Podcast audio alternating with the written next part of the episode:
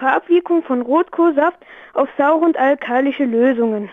Es geht bei dem Rotkohl einfach darum, der enthält einen Farbstoff, das ist das Cyanidin, eine Substanz, die übrigens in sehr vielen Pflanzen vorkommt, also vor allem in roten und blauen, Himbeeren, Heidelbeeren, Hibiskus, Johannisbeeren, Kirschen, Trauben, also alles das, was so fiese äh, lila oder dunkelrote Flecken macht, das ist letztlich Cyanidin und dazu gehört eben auch der Rotkohl. Und jetzt fällt schon mal auf, Offenbar ist es derselbe Farbstoff, der mal für das Rot der Himbeeren und mal für das Blau der Blaubeeren verantwortlich ist. Wie kann das gehen? Die Antwort ist eben, dass dieser Farbstoff je nach dem Säuregrad seiner Umgebung sich verändert.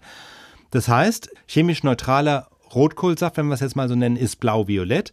Wenn man dann Säure dazu gibt, dann wird er immer rötlicher und zwar umso rötlicher, je saurer die gesamte Mischung ist. Also erstmal wird er violett, vom bläulichen ins Violette, dann, wenn man richtig Essig dazu gibt, nimmt das Ganze wirklich eine leuchtend rote Farbe an.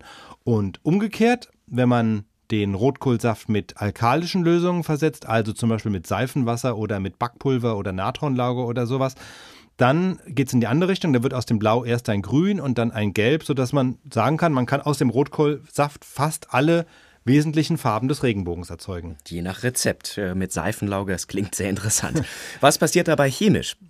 Das sind im Grunde winzige Verschiebungen im chemischen Aufbau dieses Farbstoffs. Cyanidin ist ein ziemlich komplexes organisches Molekül. Es hat 15 Kohlenstoffatome, die dann in drei Ringen sozusagen angeordnet sind. Und an diesen Kohlenstoffatomen lagern sich verschiedene Wasserstoff- und Sauerstoffatome an.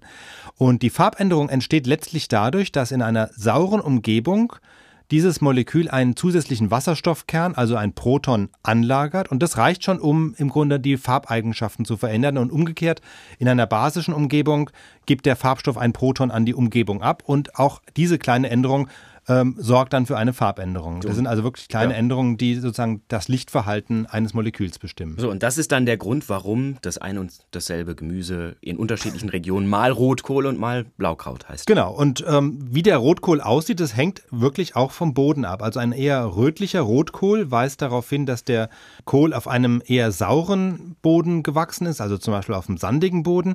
Wenn die Blätter dagegen eher bläulich-violett sind, dann stammt er möglicherweise aus einem kalkhaltigen Boden. Die sind nämlich basischer.